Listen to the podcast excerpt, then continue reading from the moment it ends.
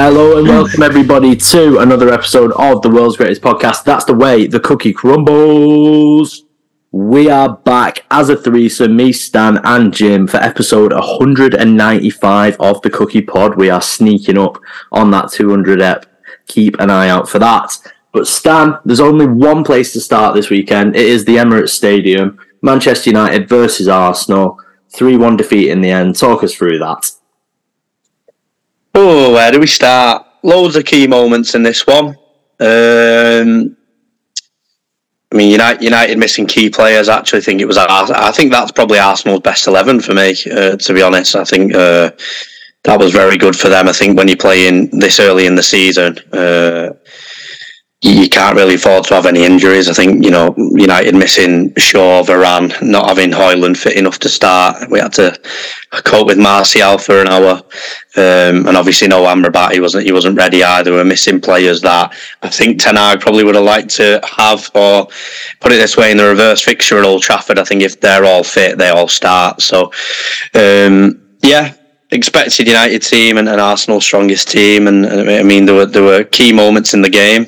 Uh, all of them, apart from one, I think the referee got right. To be honest, um, I think the Saka potential red wasn't a red. I don't think there was enough in it. Um, it was it was offside. You know, they did the best they can with the technology. I know it was millimeters, and it's frustrating.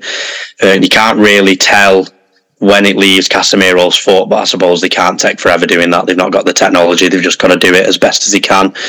And that was the 88th minute. Uh, the Havertz penalty wasn't a penalty. Nobody touches him and he kicks Wan-Bissaka. I think if there's any contact at all from Wan-Bissaka or Casemiro first, they give it. Very similar to the Danilo on Rashford last week. Um, uh, that's a penalty, but they rightly overturned that. Uh, Ten Hag mentioned a penalty on Højlund. Again, I don't think there's enough in it. It's one of them where if it's outside the box, it's given every single time, but inside the box, um, there's probably not enough in it. Um, I, I, think I honestly think the only one they got wrong. Um, I said it as soon as the ball went in. It, it, looked to me like a clear obstruction on, on Evans from Gabriel, uh, who was all over Evans before Rice even controlled it, blocking him off, grabbing onto him.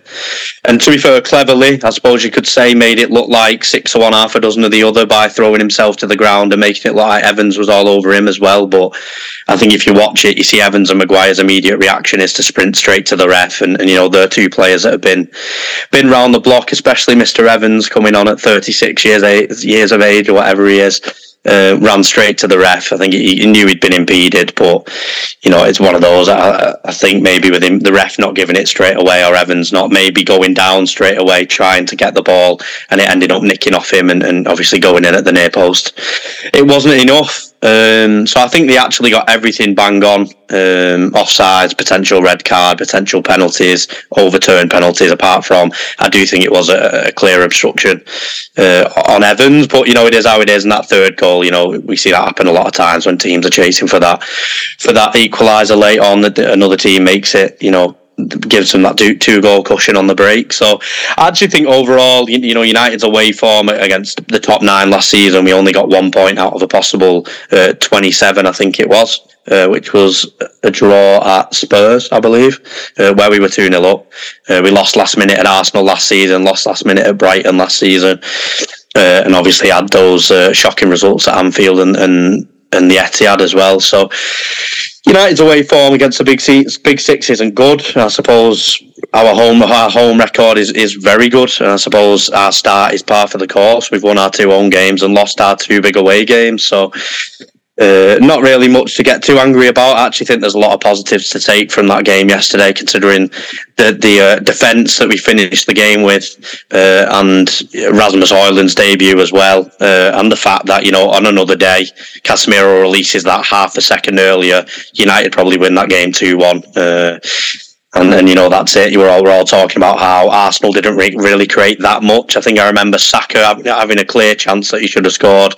Apart from that, not loads. Onana didn't have to do loads really. I don't think he's at fault for any of the three goals. Uh, maybe um, the right shot, if you're being really harsh, you should save it as near post. But like I say, it took a nick off Evans on the way as well, and he he, he struck it with some venom. So you know, United on another day could have been a, a, great away away performance against a big side, and you end up nicking it two one with with two counter attack uh, goals, uh, and but it wasn't to be. Uh, the thing for United now is if we are to continue losing these big games, we need to continue winning our big home games. We lost at all the big six, shall we say, last season, bar Spurs, but we beat all the big six at home. So if United are going to have to do that again, if we're going to continue with this with this away form, but like I say. Um, it's easy, I think, by the end of that to get very pissed off about the result and say everything's crap and it's another big loss. But I think, like I say, on another day, I could be sat here talking about 2 1 and Garnacho's nicked it and we've, we've took three points. So, uh, yeah, there's there's a lot of positives. Obviously, the negative is we've lost, but you know we were we were drawing anyway. It was we were either going to have seven points. We've got six points right now. So United just need to use the national the, the international break to get some bodies back uh, hopefully get some minutes into Amrabat and Højlund's legs for uh, the Brighton game at home, which again, United uh, are going to have to win. If we're going to finish in the top four, we're going to have to do what we did last season uh, with our home form if we're going to continue our away form. Yeah, and Jim, just to come to you now, one thing I noticed when I was watching United in this game is for a team that plays predominantly on the counter attack, they had so much of the ball and I, th- I, think that's when Stan King, correct me if I'm wrong here, but when they do go away to one of these big six teams, that's usually how they tend to set up on the counter. And do you think that that was one of the main reasons where Arsenal were just letting them have the ball in, in some cases? Yeah, I didn't think it was something that United were doing differently. I thought Arsenal let them have it. Um, you said that you said it probably halfway through the first half. I don't know what Arsenal are really doing this sitting off because every time they did press, United looked a bit worried. I mean, they're still they're still learning a lot of things in terms of how they're playing out from the back. But I think I've seen this um, a graph of you know most progressive passer and it's Onana, and when you watch him, it's not a, it's not um, it's not a shock because he's the one who's the most confident out of that back four who's on the ball for me every time he gets it. Uh, but yeah, I think I think it was Arsenal letting him have it, and I don't know. I think United's front line could do a bit of work. I think I think that's would be my worry. Obviously, Hojlund came in. I thought it was really good.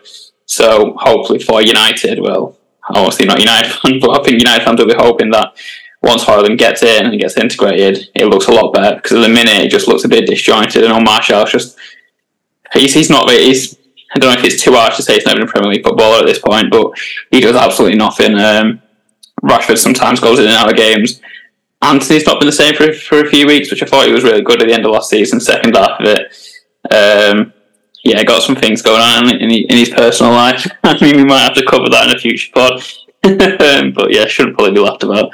But yeah, Hojlund were good. As terms for Arsenal, I thought Gary Neville said uh, in the game that they haven't looked amazing, but they've got 10 points out of 12. And I think that is something that Arsenal are going to look for because really, when you look at title winning teams at the start of the season, they don't always look amazing. City, over the past four or five seasons, start a bit slow, usually get a result where uh, a, relative, a new promoted team or a relegated friend team have got a point against them. I think Everton got a draw against us last season early on.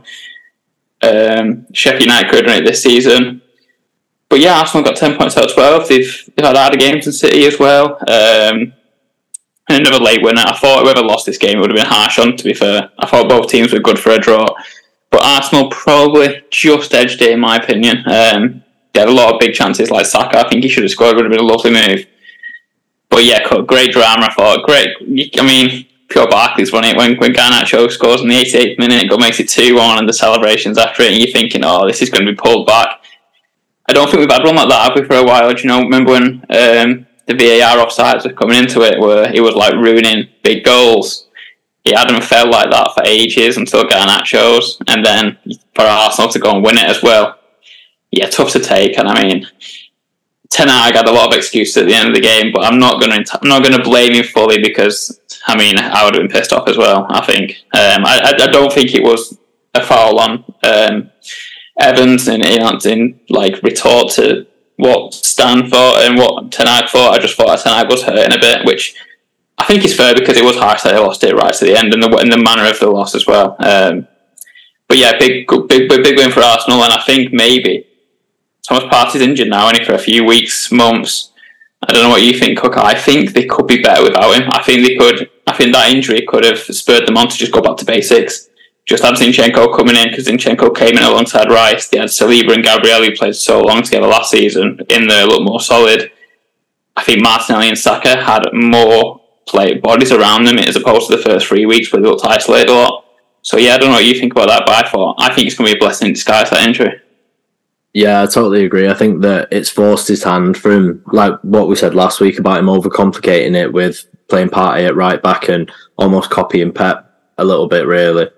Um, because Pep, no one was really doing that before Pep in recent memory with inverted fullbacks and stuff like that. But no, I think that it is a blessing in disguise to completely agree with you. Arsenal sit fifth in the league at the minute. It's far too early to be saying that these games completely matter at this point because it is so early and there's there's not a, a league that's won this early in the season. So I just think that Arsenal they, they almost make their own problems, Jim. I don't know if you agree there. They almost make their own problems and one of the problems is Kai Havertz at the minute where a lot of people are getting onto the back of him of him playing in the midfield and maybe being a bit negative and he definitely should have scored in this game. So I've said it on the pod. I think he is a number ten that's playing in every other position that he actually plays in. So, what do you reckon of Havertz? And do you think it's sustainable, really, that he's going to play in that midfield? Uh, I don't know. He, looks lost, and he? he looks like he's he's not in tandem with any of the players around him. I mean, you seen last week he's doing one twos, he's passing it out because he doesn't know might know he's going to stay or go. Same this week. I mean, the, the, the chance he has in the first half where he completely misses the ball, where it looks like a fake pass to Nketiah when he should have scored, like you said, is something that happens to players that have no confidence. Um, so that's a shame for him. But I do, I think Stan's right. Stan said it last week. Um, in terms of replacing Xhaka, the player profile of Havertz, the difference is just it's massive, and I think Arsenal are miles better with a player like Xhaka in that midfield because then you can push Odegaard on. Yeah, it's just overthinking it. Um, and I wouldn't be shocked if Fabio Vieira is coming into more games. As in, like, I wouldn't be shocked if a few weeks down the line, a few months down the line, Vieira's in the starting 11 and Havertz is the one coming off the bench. I, I really wouldn't because every time Vieira's come on for Havertz, they've looked a better side. Uh, Vieira and Martinelli, like, they've got a better relationship. Um, whether that's just something that Havertz needs to learn because obviously he's a new player. Yeah, I wouldn't be shocked if Fabio Vieira is starting games. And yes, it's a shame for I don't know. Havertz is going from playing a false nine at Chelsea when he doesn't like a, a stri- well, he was playing striker for Chelsea. Sorry, when he doesn't look like he should be playing there to play midfield for Arsenal when he doesn't look like he should be playing there either. Is it a, is it a case of he's not that great of a player, or had the manager just played him in the wrong positions in two clubs now? It's, it's a it's a weird one. Yeah, I th- my personal opinion on because I've watched him so much. I remember Lampard tried to play him as a centre mid, and for a couple of games it didn't work. And then he tried him in the false nine. He's played him along the front three. But I think Havertz almost falls into that specialist category of where a team has to play in like a 4-2-3-1 or play with an out and out number 10. Someone like Isco, I would say, but Isco in his younger years because he was adapted into that Madrid side where he was crucial in their Champions League run. I think it was the Cardiff one where he was really crucial for him. And um, yeah, I just think he's that type of player. I, I personally don't think he can be molded into a centre mid. I think that he is a specialist number 10, and I think that's where you're going to get the best out of him. And it's a weird one where is Arteta going to just keep playing him through this shit form, or is he going to bench him after the international break for more of a natural centre mid? But Stan, I wonder if he'll play in. Sorry, just to jump in just quickly, I, I wonder if he'll play in these big games again. Um, he looks like a player where remember the back end of Özil when they just couldn't trust him because he just wasn't doing much? I mean, Havertz does put himself about a bit. In fairness, and like oh, Özil literally just wouldn't make put a tackle in, but. That, that, that United goal, that the opener, was an incredible pass and finish from Eriksen and Rashford. But I mean, what happens before that, if you watch it, is a Havertz terrible pass. Like they've got bodies forward, and it's a lazy pass straight to Eriksen. Stuff like that will make Arteta think away at the Etihad in a, uh, a title deciding game. He's not playing. He's going to play Partey and Rice next to each other and Odegaard with them. So whether he's going to be out of the starting lineup like indefinitely, or whether it's just going to be these big games because they're going to find themselves in big Champions League games as well. You like to think they get out of the group, so whether they draw there, I don't think he'd be trusted personally. Yeah, and just last thing before we move on to a different game, Stan Jim mentioned then someone potentially who's indefinitely not in the starting 11 and someone that is definitely indefinitely out of the starting 11 is Jadon Sancho at Man United and he's come out with quite a fiery statement on his social media. Yeah, he's somebody as well um, that is probably from the same school as, as Kai Havertz, where I don't think anybody can deny that they've got ability, but I don't. I also think I don't, don't think anybody can pinpoint where he should be playing and whether he should actually be playing.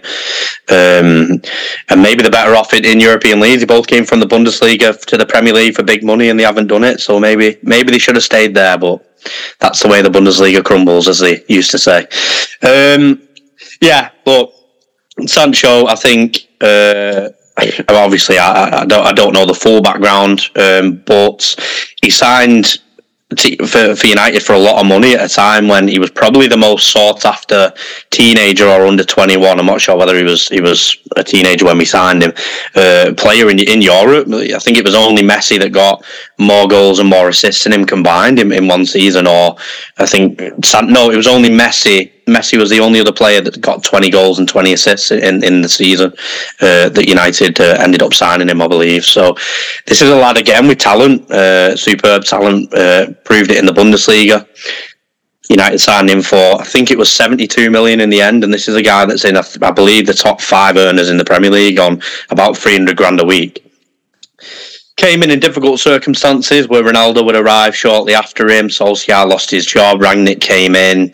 United, uh, I was going to say, crawled to the uh, the finish line that season, but it's probably too strong a verb to be honest. Um, so very difficult first season for him. But again, you know, he, he, never really came into that side. Uh, there was players there that had history at United. He could have maybe have been the new player, the new guy that thought, well, you know what? Whilst it's shit, I've just come in for seventy-two million.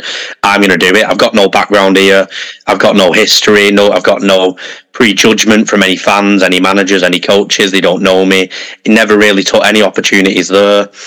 Uh, and then the next season arrived we all thought, right, Jadon Sancho get him a preseason. It's a new manager, maybe Ten Hag. The style he plays could suit Jadon Sancho. Uh, and if he can get the likes of Rashford maybe firing, Sancho could benefit from that. Rashford did fire, but it was nothing to do with Jadon Sancho. Uh, Bruno Fernandes fired, it was nothing to do with Jadon Sancho. And I was saying to you two before, uh, obviously Ten Hag arranged for Sancho to go to the Netherlands, basically to go and meet Ras Al Ghul and uh, sort his head out. Um, that was all Erik Ten Hag sorting that for him, by the way. Um, so all this, Ten Hag's a bad guy for saying that he's not training very well now. Uh, for me, is doesn't really have a leg to stand on. It's pretty baseless for me. I don't really know many managers that would send out the seventy million pound signing that isn't injured and basically give him two, three months off to train one to one with somebody that he's arranged for him. Uh, I mean, it just doesn't happen. I can't remember it ever happening. Maybe one to one training to recover from an injury with a specialist, but not one to one training because we don't know what's up with you. And there's clearly some demons in your life, whether that's on the pitch, off the pitch, whatever, we don't know. But Ten Hag sorted all that for him. He protected him whilst it was happening. Uh, whilst there was questions that you know he's on this much, he cost this much, why isn't in the team? He didn't bring him in until he was really ready. I think he came on in a cup game for the last twenty minutes, uh, got a massive standing ovation from United fans, and then never really kicked on again. Pre-season, he looked decent, but never kicked on. And there's never really been a game for Sancho where you've come off and gone, I tell you what, Sancho's arrived though never really seen it again, which is why I'd compare him to Havertz. He cost a shitload of money. Uh, they've probably both had moments. I remember Sancho scoring a great goal against Liverpool after we won our fir- after we lost our first two. It was a huge game. He sat down two players and passed it into the corner again as he arrived. No, he hasn't. We go and sign Antony a week later, and he's never really left the right wing he's not going to get over Rashford on the left. And if he is a creative number 10, he's not getting over Jadon Sancho and uh, not getting over Bruno Fernandes, sorry. And we've just signed Mason Mount, who can play up there too. So I really don't know where he plays, but Hag calling him out in the media. Is it a final play? Is it a final? I've done everything privately. Do I do it publicly? I really don't know what else to do. Sancho's come out saying what Ten Hag basically has said is wrong that he's training like he always has and he's always been chosen. Nothing's changed. He believes it's for another reason that he said he won't go into. What they are again, I don't know. Um, I saw somebody saying, "Oh well, he's obviously going to uh, train crap when um, Antony's starting week in week out," which I'd get. But if you look at the minutes from last season, Antony only played about 150 more minutes in total anyway, which isn't even two more full 90s. So Sancho has had opportunities. He's played left wing, right wing, false nine. he's just not cracked it down. I don't know if he's making excuses for himself, whether he's feeling sorry for himself, whether he can't take accountability, or whether there is something genuine that's going to come out in the woodwork that is maybe the reason why he's never kicked on and the reason why he was actually dropped yesterday. But I don't think it's a bright idea coming out, whether you disagree or agree with your manager. There's a hierarchy at United, there's a hierarchy at every club, there's a hierarchy at every workplace. If my boss came out in a team meeting and slagged me off, I couldn't stand up and fucking bollock him in front of everybody as well, because, you know, your job would be on the line because there's a hierarchy. So these people acting like it's top boy saying, call me out publicly, I'll come out publicly against you, is just fucking ridiculous especially the likes of Gary Lineker, who is an ex-pro. I don't think he would have ever stood up against Bobby Robson if he slagged him off for England because you just don't, do you? So don't know where it's going to go. It's another thing uh, that's kicking off at United. It's not even the latest thing because we've had the Antony domestic violence stuff come out since then. So what's going to happen tomorrow? I don't know. Maybe Carrington's going to blow up overnight. Uh, it just just carries on. So uh, yeah, I, I, I don't it's know. All the good, it's all the good that Rashford's done and then it's like it just evens it out. It's starting the yin and yang of your front line. Yeah, Rashford's just such a good person, and then the other people are like. I think I think that's a problem. I mean, I don't know whether United we're not allowed to win a big away game. I don't know if we're allowed a balanced front three that's firing because yeah when we had Cavani scoring most weeks, Rashford wasn't doing anything. Rashford scoring most weeks. We had Weghorst and Antony weren't up to much. So I, I, don't. Maybe we'll have Højlund. Maybe Højlund will start scoring, and and Rashford will end up on the bench for Garnacho. I don't know. We I just think, we can't. I, I, think I think you've invested quite a bit on you into that front line, like. But it's like drips and drabs. It's never been like because if you can't sell players, you can't offload them as good as other clubs can. You can just pretty much invest in one per season. And what we'll say about but this is getting a bit too carried away. But the 30 minutes or so Højlund came on, he looks miles more of a Premier League player than Sancho does, and even Antony does, just because of the strength of him. And I mean, I know you get this a lot with players that come from different leagues. It does take a while to adapt because it's just so quick. The defender's so physical. Sancho can be the best dribbler in world football, but at the end of the day, he's a winger and he's not quick. He's strong. He doesn't like a challenge you can put any fullback in the Premier League on him and they'll have a decent game because all they've got to do is be physical with him. They don't have to be an amazing footballer at fullback to start that. Antony, to be fair to him, puts himself about, but he's again, he's not rapid, is he? He's not too strong at the size of him. Højlund came on yesterday, and I just thought he's powering with Gabriel, one of the biggest, one of the biggest centre backs in the league. He's rapid when he did that run when United went on the break from his own half. There's some of the, and I mean, United fans would best be hoping that this big signing works out better than the last two, I would say. And yeah, because at the minute you are, it's, it's a shame for people like Rashford who have to be so consistent. I mean, he gets a lot of stick, doesn't he, because he comes in and out of form. But at the end of the day, there's no player in any other team where he has that pressure on him. I mean, the, the, everyone's able to have this out of form, like even like a Foden, for example, who's not too dissimilar to Rashford in terms of age and profile.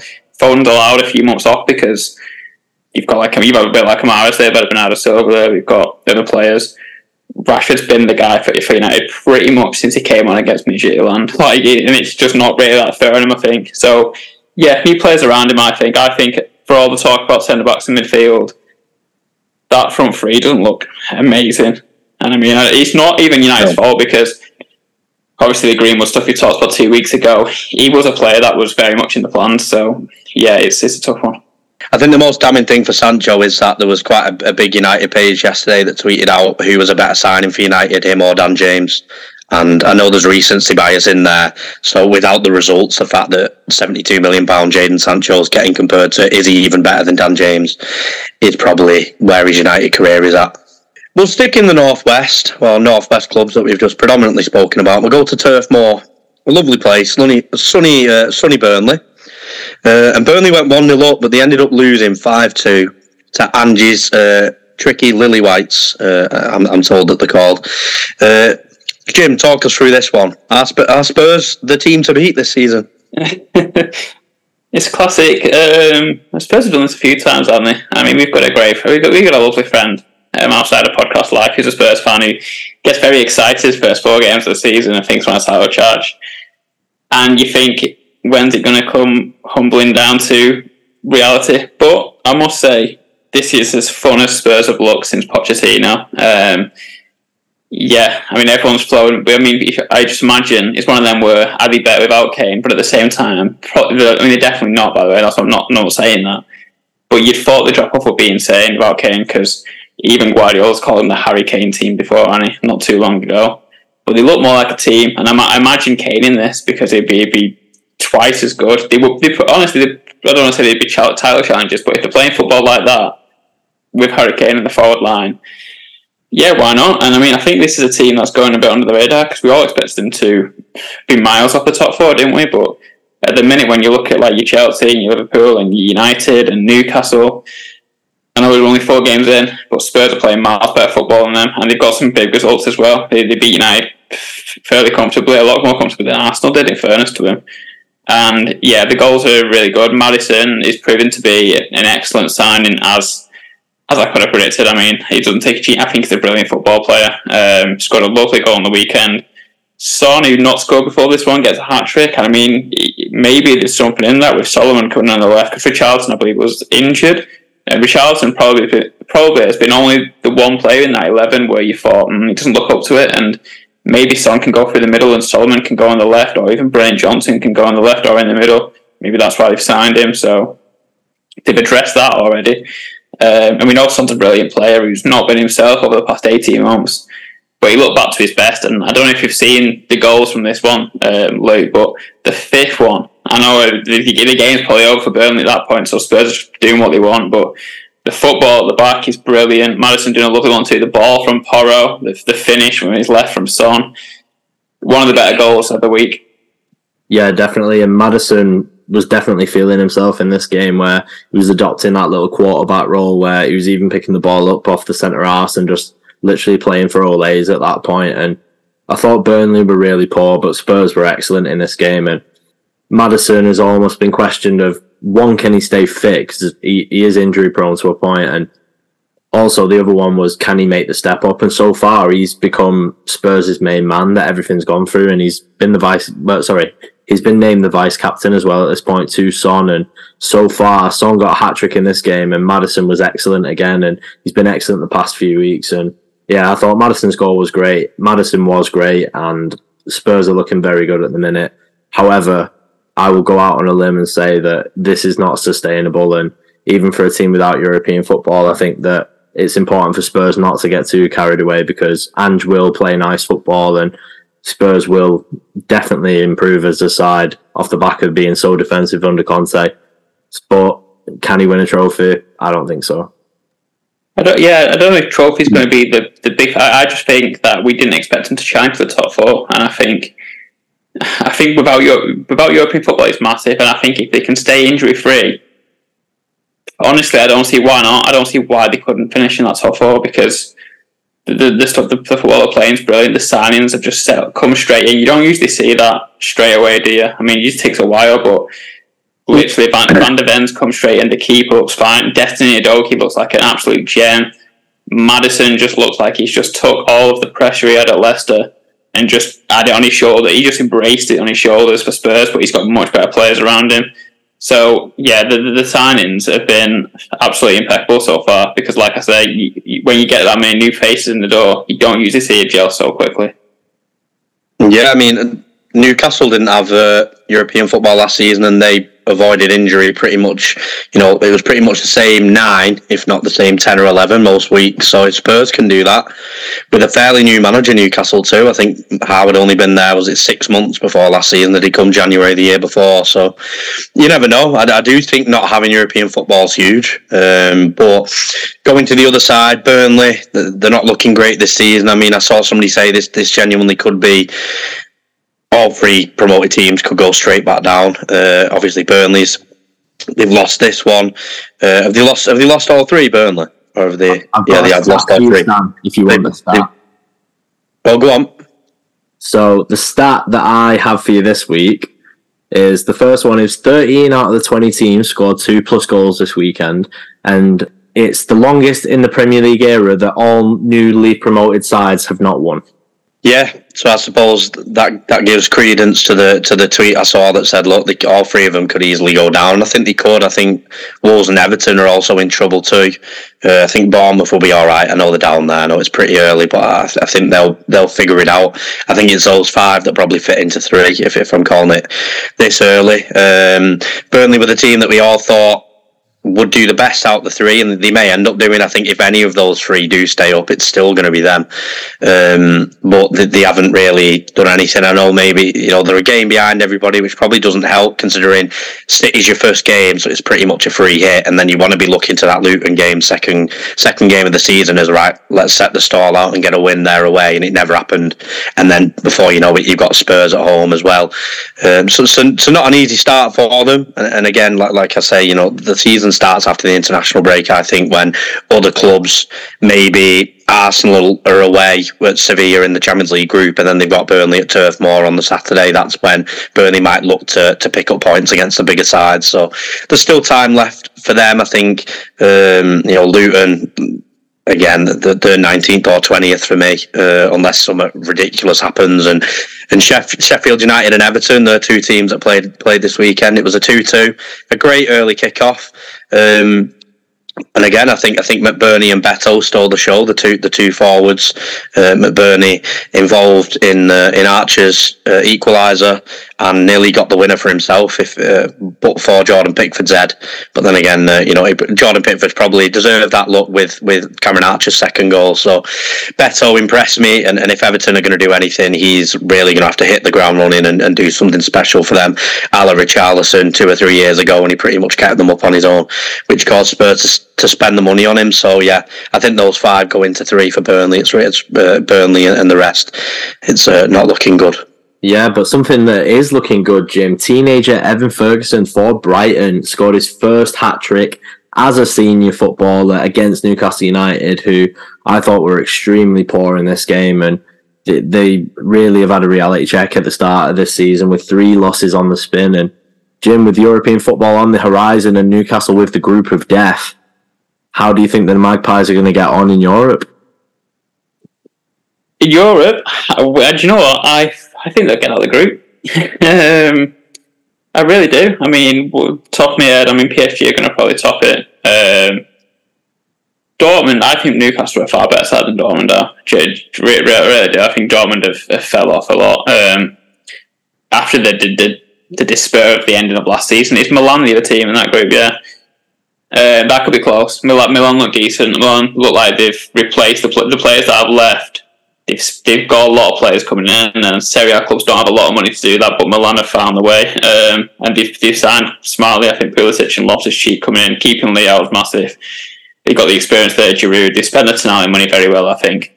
But that'd be nice for Tonali to go back to, to, to Milan there. Um, I think it's good for Newcastle to get these draws. I think the fixtures have been very unkind to them in terms of group of death, but maybe the fans would have wanted that. Probably the owners wanted to go through, so maybe not.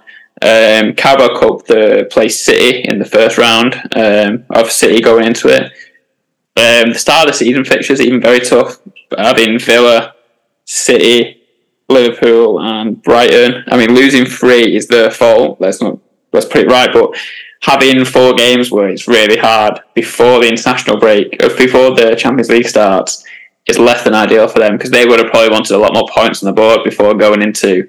You've got a nice run of fixtures coming up. You've got like your Brentfords and your Burnleys and your Sheffield United, but at the same time, midweek before that, they're away at PSG, they're home to Milan, away at Dortmund. So them games uh, get a bit trickier and we get to see what Newcastle are about. These are the games where last season they was dismantling teams um, pretty comfortably, weren't they? They was blowing teams out of the water in the first half, but maybe they won't have that energy um, after a Wednesday night game under the lights. Yeah, Stan. Okay, now I've got I've got a question okay. for you. So, you said in your predictions, I believe, that Newcastle wouldn't lose a Champions League group game at home. Do you still believe that? Before we go on to uh, Evan Ferguson's driving instructor.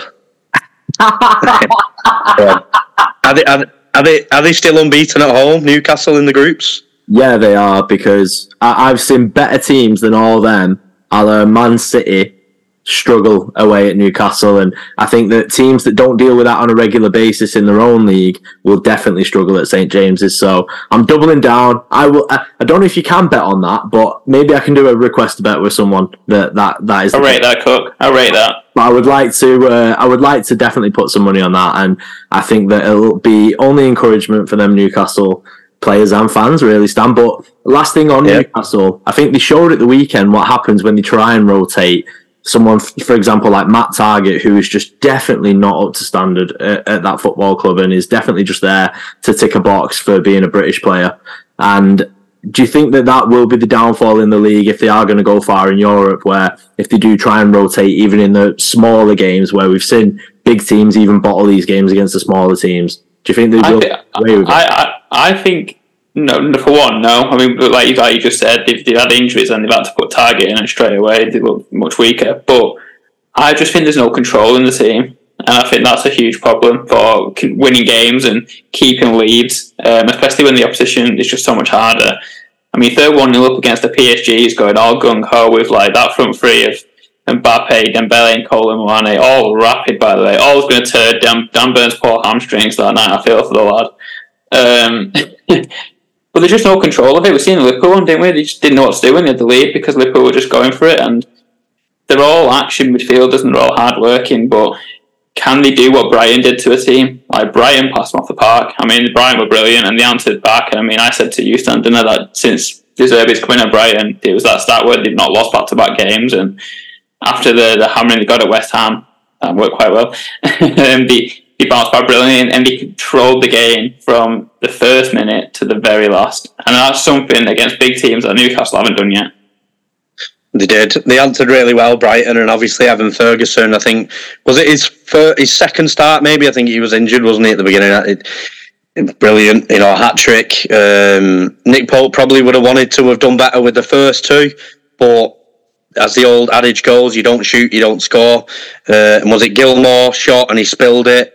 And his second one, Nick Pope's got to move his feet quicker. But again, you know, he, he deserves that for having the confidence to shoot from that far out. And, and that third goal, a lot of luck, but when you look's in, it's in. Look at the Irish, some say. So, um, yeah, brilliant player. He's still only 18. Uh, an absolute monster of a guy for, for his age is only going to get stronger and quicker uh, and better, especially under the, under De Zerbi and, and a club like Brighton that's known for developing talent. I mean, I, I just want to know where he goes for, for 120 million in, in 2025. That, that's my next prediction. So, yeah, brilliant. I thought Brighton were brilliant. They answered back really well from that West Ham game, uh, and I think Newcastle will struggle with rotations and teams not viewing them as the underdog anymore. They'll view them as a Champions League team, which is what they are. Uh, and, and Brighton, yeah, were brilliant, uh, just as good as, as Newcastle, just as good as Newcastle, if, if not better. Uh, last season, maybe unlucky with, with injuries, whatever, and, and obviously changing the manager, having the manager poach. But Brighton are brilliant. They, they lose managers, they lose players, and they get better if anything. I mean, you know, Europe's not started yet, but they don't look any worse than last season. Like I say, they look, they probably look better to me uh, by that that weird result at, at home to West Ham. So yeah, brilliant for them to answer and uh, Fati to come in as well. And obviously that guy Wells was injured, so they'll be even better when he comes back.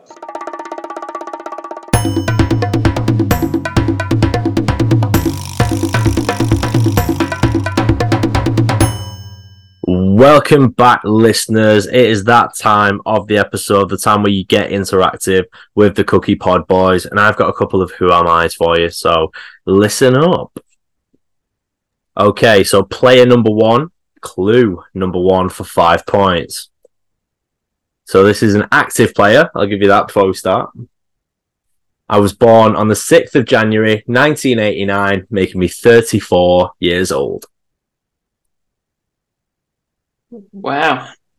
Wow. Oh, best birthday to have that because every you you're gonna get a lot of Christmas presents there, and people are gonna forget about your birthday. I reckon New Year's Eve. I think so too. Bit awful lad. As a guy who's born in December, I don't know how that feels.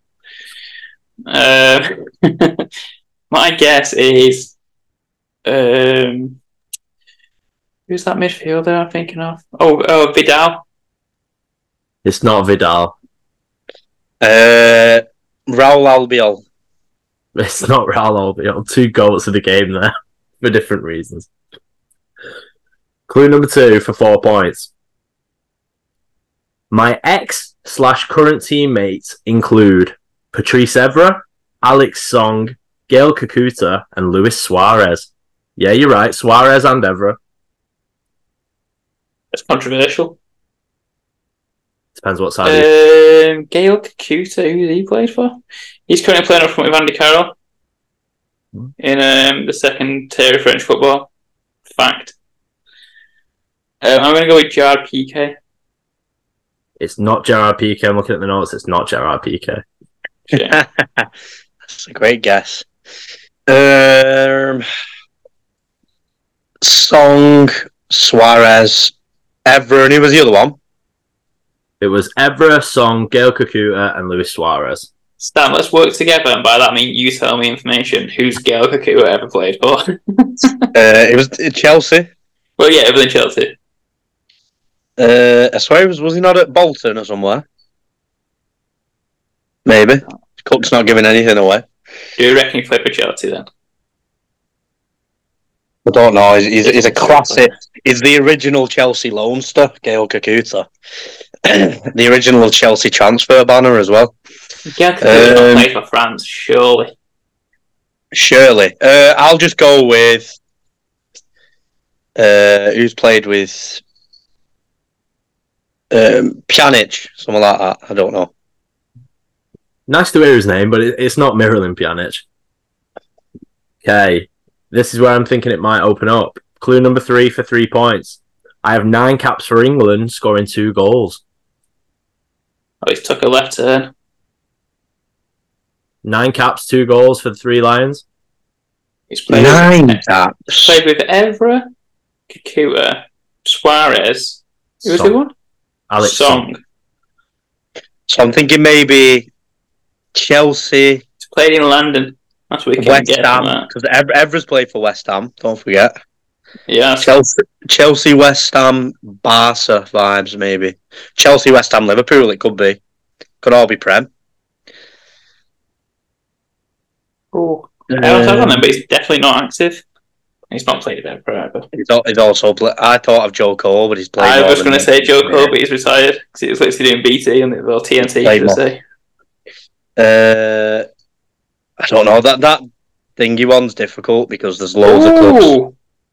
Ooh. Oh, go on. Oh, is he still active? Is he Yossi Benayoun? What, when he's got nine caps for England and scored two goals? Oh, for shit, yeah. sake. Oh yeah. It's not. Is it Israel like player of the year 2007, 2008? Yossi Benayoun. Anthony- Right, let me connect. Let me resend that. we'll edit that out. For fuck's sake. Uh, I'm gonna go.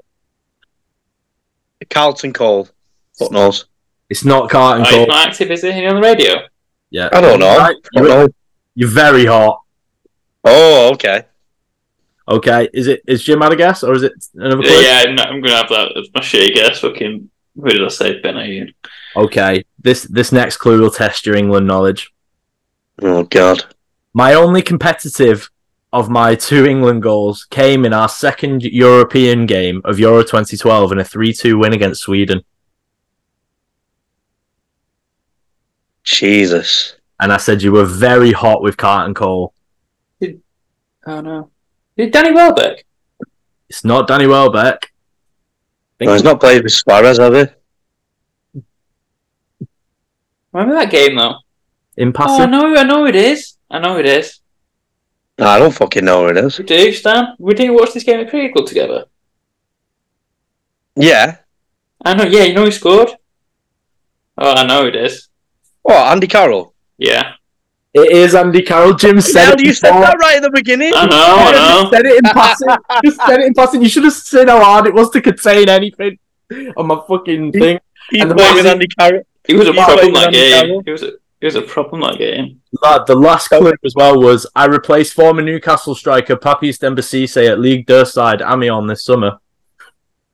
Yeah, that So was my guess. When, when I said that before, that was my guess. It literally, so it literally was what West Ham, Amiens, and Liverpool, the, the Uh, three clubs. Nah, so he's played. He's played for Preston. No, I mean, no, I mean Evra, Evra. No, Evra Yeah, was West at Ham. Evra was at West Ham. Alex Song was at West Ham. Gaël Kakuta is right now at Amiens, uh, and Suarez was at Liverpool. But Yeah. Now, have I said that? I'm not even guessing. Fucking hell. Yeah. I know it's Good poker, good poker face, that cookie. Thank you, mate. Thank you. I just, I just, I just went quick. I remember didn't Welbeck score a flick against Sweden? It is. I just remember that happening and just went for it. Uh, Euro 2012. I had to YouTube this goal because I really didn't remember it. Yeah, Oh, yeah, Gerrard. and- remember it. That was when he Gerrard just came into the into team, Carroll. hadn't he? He just come into the England team. Mad. And Theo Walcott scored the other, I think. Did he? I think Yeah, so. I done. Yeah, I think he did he get the winner. Yeah, yeah, 3 2, yeah. Theo. Those were dark days, Theo. That was a good game. That Carolyn Walcott. Jesus. fucking class England. Where was Aaron Lennon? Okay. Okay. How well did you do? Did you beat Jim and Stan then? That's a Jim beat himself. Yeah, I do every night to be fair. Send me to sleep. Okay. Player number two. I was born on the 20th of November 1989, making me 33 years old, and I am an active player. Same school year as Andy Carroll. Mhm. it was. Fact. Did he go to school together? No. Ah, there you the go. I've got. I just got another clue of him. Clever. I'm trying to think. The you best way for me is about 10 years ago, Jim. They were they were 23, so they were like in, in coming into the pomp. Oh right. Okay. So wait, Jordi Alba. I'd say it's a good shout. Good shout. It's a good guess, but it's not Jordi Alba. In the news, Uh, he scored last night. Did it? Um, oh, uh, David Bentley. He retired very young. He, he did. wait, is this player retired? Oh wait, is he retired? No, he's active, I said. Oh, belt him. You bloody idiot, Sorry. Sorry. No. Got to take your first answer. Yeah. Okay. Clue number two for four points. I've played in Mexico, England, Chile, Germany, Spain, Italy, and Brazil. Oh, Brazil just threw me. Say them again. So, would you would you like it in order of his career or just in any order? Oh, I love it. Career, you want career order? Right. Okay. So I've played in Chile, Mexico, England, Germany, Spain, Italy, and now Brazil.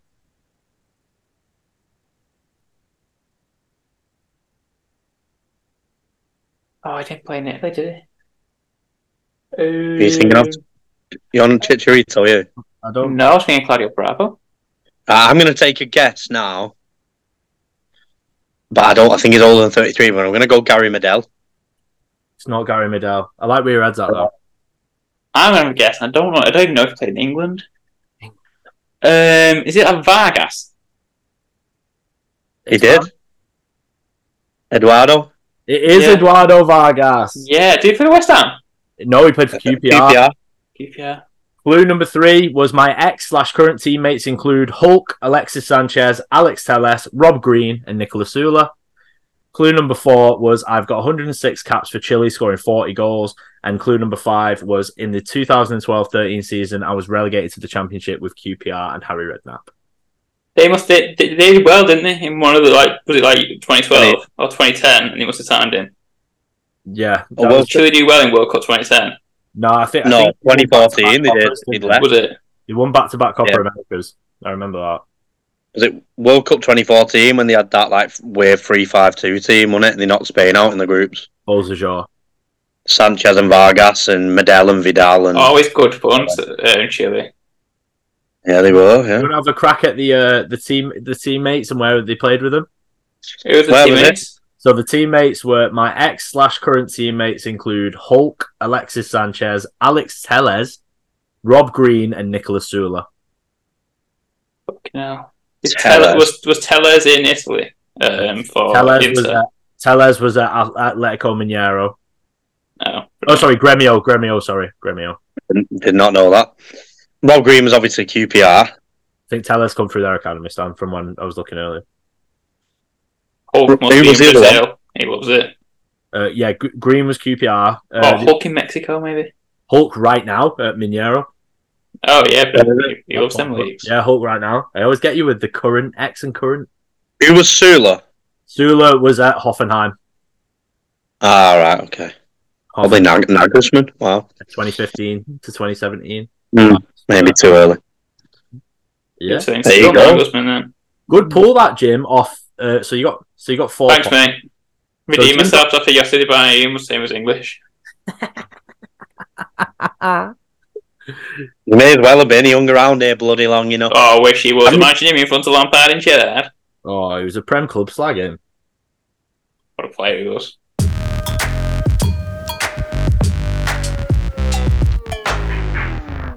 Right, and just finally going into another game that happened this weekend. Not as high scoring, but maybe the shock of the weekend. Nottingham Forest, who we was talking about last weekend, and how impressed we were with their perform- performances away at Arsenal and away at United, despite the results. And we knew we said that we weren't as worried as we were about them last season, and right on cue, Cook. I'm afraid to say it happened to your boys, but yeah, um, Anthony Elanga, the new man, gets the winner there, Cook. I mean, first of all, what happened, and were we right about Forest being a better outfit than they were last season? I think we were right in saying that they're a better outfit than they were last season because they, they were close to getting results on the road earlier on this season, and they've had such a hard fixture list going into the season so far. And I just think that's credit to them and credit to Steve Cooper because they could have stuck or twisted really with him last year, and they decided to stick with him. And th- they look like a really compact side. And the only way that someone was going to score in this game because it was quite a dull game to be honest with you when I was watching it completely legally at three o'clock um, that it was just quite boring. Brighton, uh, sorry, not Brighton. They're, they're in my head rent free all the time. Um, but Nottingham Forest, yeah, like just going off the XG and a bit of a bit of stat nerd here. Chelsea had seventy six possession of the ball. They had a two two XG.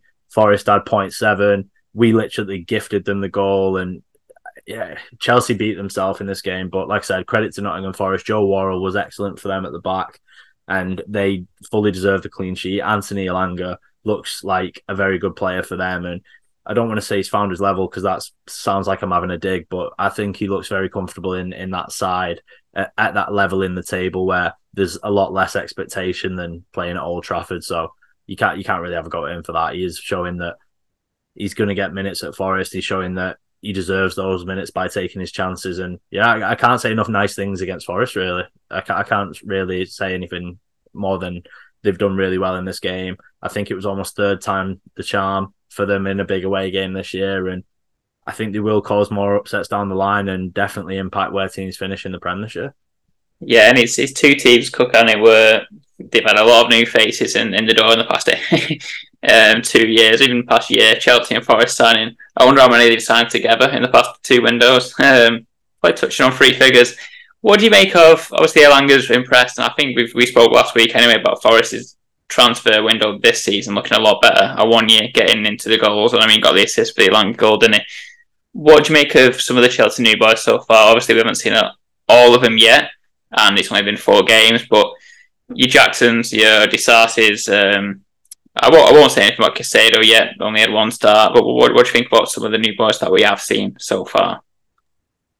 I just think that they, they need to gel, and obviously that's no surprise that we have just signed this massive influx of players, like you've just said. Then, and I think that time on the training ground will prove pivotal in the long run, and with no European football, that will help. But Chelsea can only not win for so long because, like Poch keeps reminding everyone, and I don't know if he's reminding himself here or just reminding the fans that and the players publicly that these standards aren't okay. That he says at Chelsea you've got to win no matter what, and he knows that, and it's not unfair to say that his job's on the line really because every Chelsea manager's job's always on the line no matter what. And with no European football, we do have to get into our form of Europe, and the top four is is that main goal. But the word that I keep seeing getting chucked around the media for the, the players that we have signed and for the performance at the weekend is immature. And I can agree with that to a certain extent. It is immature because we we've got a young team now and our new transfer MO, we didn't sign any player under the age of 25 since um, the the new regime of this season. So that was one reason where I know our scouts were looking at James Maddison, but because he's 26, we didn't look at him, which could be a big mistake going forward. But that's the the new culture at the club, and I think it'll just take time for your Palmers, your Maduekes, your Mudryks, like players like this Jackson, because he missed a massive chance in this game, Jackson. But I think you've got to just stick with them, the young players, and they're not going to learn sat on the bench or they're not going to learn out on loan somewhere at a poorer standard. Really, if they're here to stay, then they're definitely good enough. So I just think it'll take time. I really do, and I think it was it definitely was an immature performance. So there's no getting away from that. And this performance will mature the players going forward, in my opinion. Yeah, and just um, tactically, Cook. What, what what do you think Poch is trying to do? Is he's obviously played a lot of four back pre-season. We've seen him play the wing backs in the season. Um, Chilwell's playing a really interesting position where he's almost playing as a left winger, but you see him come off quite often. Um, Enzo, I believe, played well really further forward than we've seen him before in this one, in particular against Forest is that something we're going to see more of, or is that just a case of we're waiting for Madueke, um, Palmer, Mudryk to kind of get themselves in the starting eleven? We're kind of waiting for the Nkunku to come back because just from an outside perspective, looking in, um, I'm looking at these attackers that you brought in, but then you've got Enzo Fernandez and Ben Chilwell as two of your your guys who are up there, which is a bit of a, a strange one for me personally. Yeah, I think that that's maybe a, a contribution because that's one thing I will say about Poch is that I think that this is one of the things that he needs to change because, like you rightfully said, we didn't play a back four. Uh, sorry, we didn't play back three throughout the entire preseason, and we have done basically in every game. And like you rightfully said, Ben Chilwell's been playing as like a hybrid left winger. So I, I don't agree with it from Poch. I think that if you're gonna play the system, we played four three three or four two three one throughout the entire preseason. So I think that you will see Chelsea go back to that. And I think that the player that we've not mentioned that Chelsea are probably waiting on, Stan, and you can maybe elaborate on this, is Romeo Lavia. Yeah, I mean, yeah, good, good player uh, at Southampton. Obviously, came through City's academy. Um, yeah, very good player. Liverpool wanted him. Chelsea beat him to it, like they did with with Caicedo as well. But I, I mean, on paper, I think Lavia, Caicedo, Enzo's a, a solid midfield three. It's um, it's maybe similar to United. It, it's goals uh, for Chelsea where I look at. I'm not sure if they know the best front three. I know Nkunku's injured, but you know they're gonna have to do something in the meantime. So what is the best front three? I do like Jackson. I think Sterling's been good, but you know who's that third man? Uh, can they trust the others if Jackson or Sterling get injured or the form drops at some point? I I, I don't really know. I, I, don't know if it's a case of uh, Chelsea just having loads of players. I mean, I suppose Chelsea won't like being converted to Forest, but Chelsea have got a load of players and a new manager.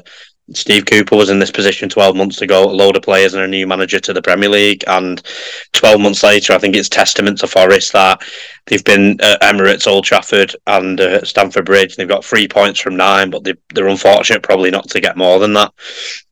Uh, and obviously they beat Sheffield United in, in their home game as well. I think they look very settled, which is something that that's just not a word you could associate with not, uh, Nottingham Forest last season at all.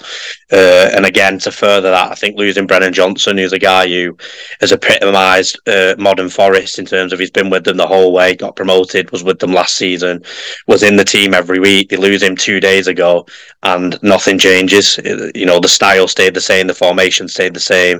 Uh, Elanga came on, I think just before half time uh, and showed that basically he can be a, a pretty good, not deputy to uh, to Johnson, but probably a repl- well a replacement now with him leaving. So.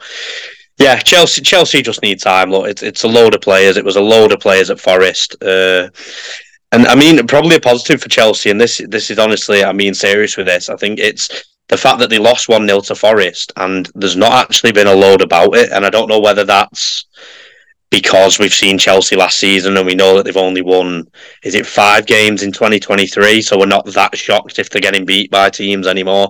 But I actually think that can really work well for Chelsea and Pochettino. That there doesn't seem to be a load of pressure on Chelsea at the moment. Uh, the pressure seems to be elsewhere in the league. Uh, can Arsenal beat uh, City? Can Liverpool come back? Can Ten Hag improve on what he's done last season? There's not a lot of focus around Chelsea at the moment. Uh, and again, Newcastle Newcastle, Brighton, can they do what they did last season? So it could work really well in Chelsea's favour. Actually, that you know they lost at home uh, to Forest, but there wasn't loads and loads of talk about it on the front page. Which Chelsea of yesteryear, uh, it would have been everywhere. Mourinho, Conte, these types of people, it would have been everywhere. So I think that that honestly, being serious, that could work in Chelsea's favour with them maybe going on under the spotlight a little bit with other things that are happening in the league. Do you think, Cook, if um, Poch doesn't get you into Champions League football, you you, you get another season? Um, because we, we stand compared to Forest there and how stable, more like how more stable they look this season compared to last. Do you think that's something? Obviously, Chelsea's a completely different level above in terms of talent. Do you think that's something they have to kind of do because they went through five managers last season? Do they kind of just stick with Poch, let him integrate? Because again, it's still a lot of new players and it's a new, it's a new coach, it's a new system, it's it's all new again.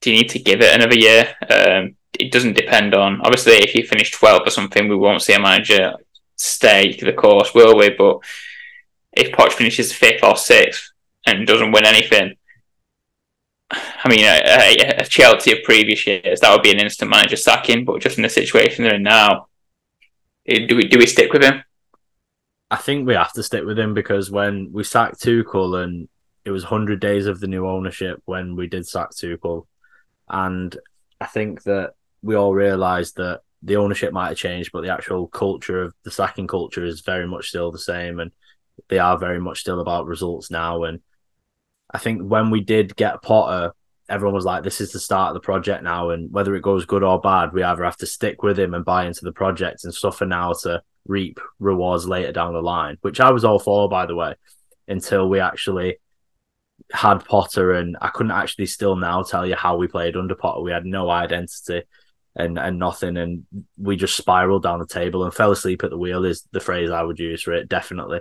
But I think that you have to stick with Poch, and it's almost the start of the project again because of this like a massive influx and outflux of players.